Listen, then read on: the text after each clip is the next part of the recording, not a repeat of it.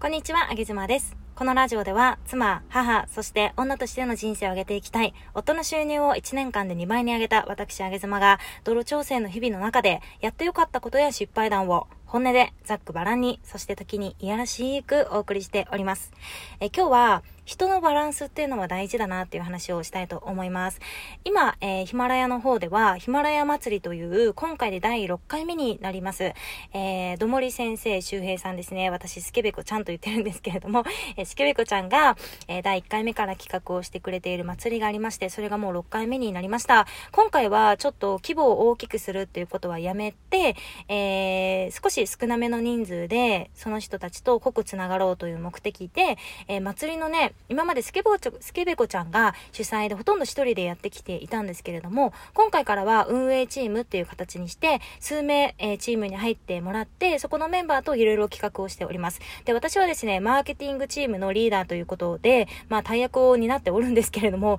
担ってになってちゃんとできてるかはわかりませんが、まあ、そこは置いておいて、えメンバーはですね、私と、えー、鈴木ちゃんという祭りははじめ、はじめさあ、初参加の方なんですけれども、鈴木ちゃんと、あと、まきこちゃんという女性の方ですね。それから、ともさんという、うん、5分でわかる音声配信の世界というチャンネルやってます。ともさんという、えー、方と4人のメンバーでやっております。で、見守り役というか、えー、あげ妻の暴走を監視する役として、シャビっていうね、男も入ってくれていますが、まあ基本その4人のメンバーで打ち合わせをしているんですけれども、まあこのメンバーがね、本当にバランスが良くてですね、あの、私今まで、え読んだ本とかに書いてあったのが、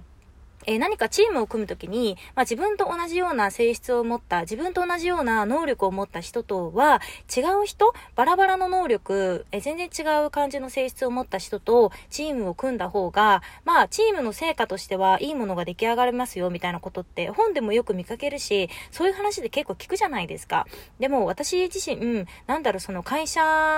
の中に入っていた経験もありますが、そういうチーム運営とかって思いっきしやった経験とかもなかったので、もう正直どうなるのかなみたいな感じで、まあ楽しく進められたらいいかなっていう思いで始めたんですけれども、まあバランスがいいんですよ。あのね、上げ妻はいかんせん、まあご存知の通り暴走型でして、もう自分でガンガンガンガンやっちゃいたいようなタイプなんですね。で、上げ妻のようなタイプを、えー、ともさんみたいな、えー、冷静で数字に強い方が、ちょっと一旦ブレーキ踏みましょうみたいなちょっと一旦目的に立ち止まって、立ち止まってみましょうとかね、いろいろストップをかけてくれたりとかして、細かいところに気が利くんですよね。彼はね、本当にいやらしい男なんです。そして、鈴木ちゃんも結構私と似てるタイプではあるんですけれども、ちょっとまたね、性質が違ってまして、違う方向性で自家発電型みたいな感じなんですよね。で、彼は特に初めての祭り参加なので、本当に何も知らないような状態で、新しい価値観を入れ込んでくれているような状態です。そして、まきこちゃんは私すごいなと思うのが、彼女ってね、なんて言うんでしょうね、飛んでいる鳥みたいな感じで、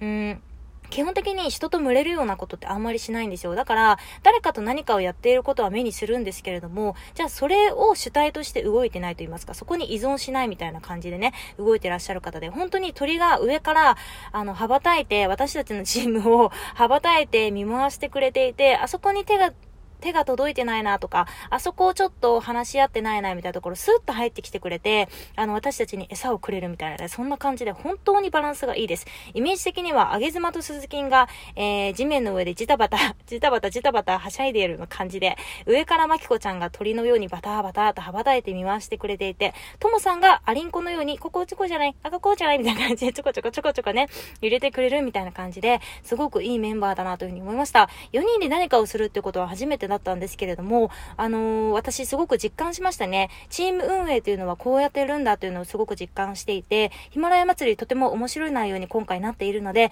もしご興味がある方は、ともり先生周平さんのツイッターをぜひフォローいただきまして、そこが大元で発信になっていますので、えー、フォローいただいて要チェックしてみてください。えー、皆さんでヒマラヤ祭りぜひ楽しみましょう。ラジオはみんなでやるともっと面白いというね、えー、テーマのもと頑張っておりますので、ぜひお楽しみにしていてください。今日はちょっと珍しく、チーム運営について気がついたので、えー、シェアをさせていただきました。ということで、あげつまでした。バイバイ。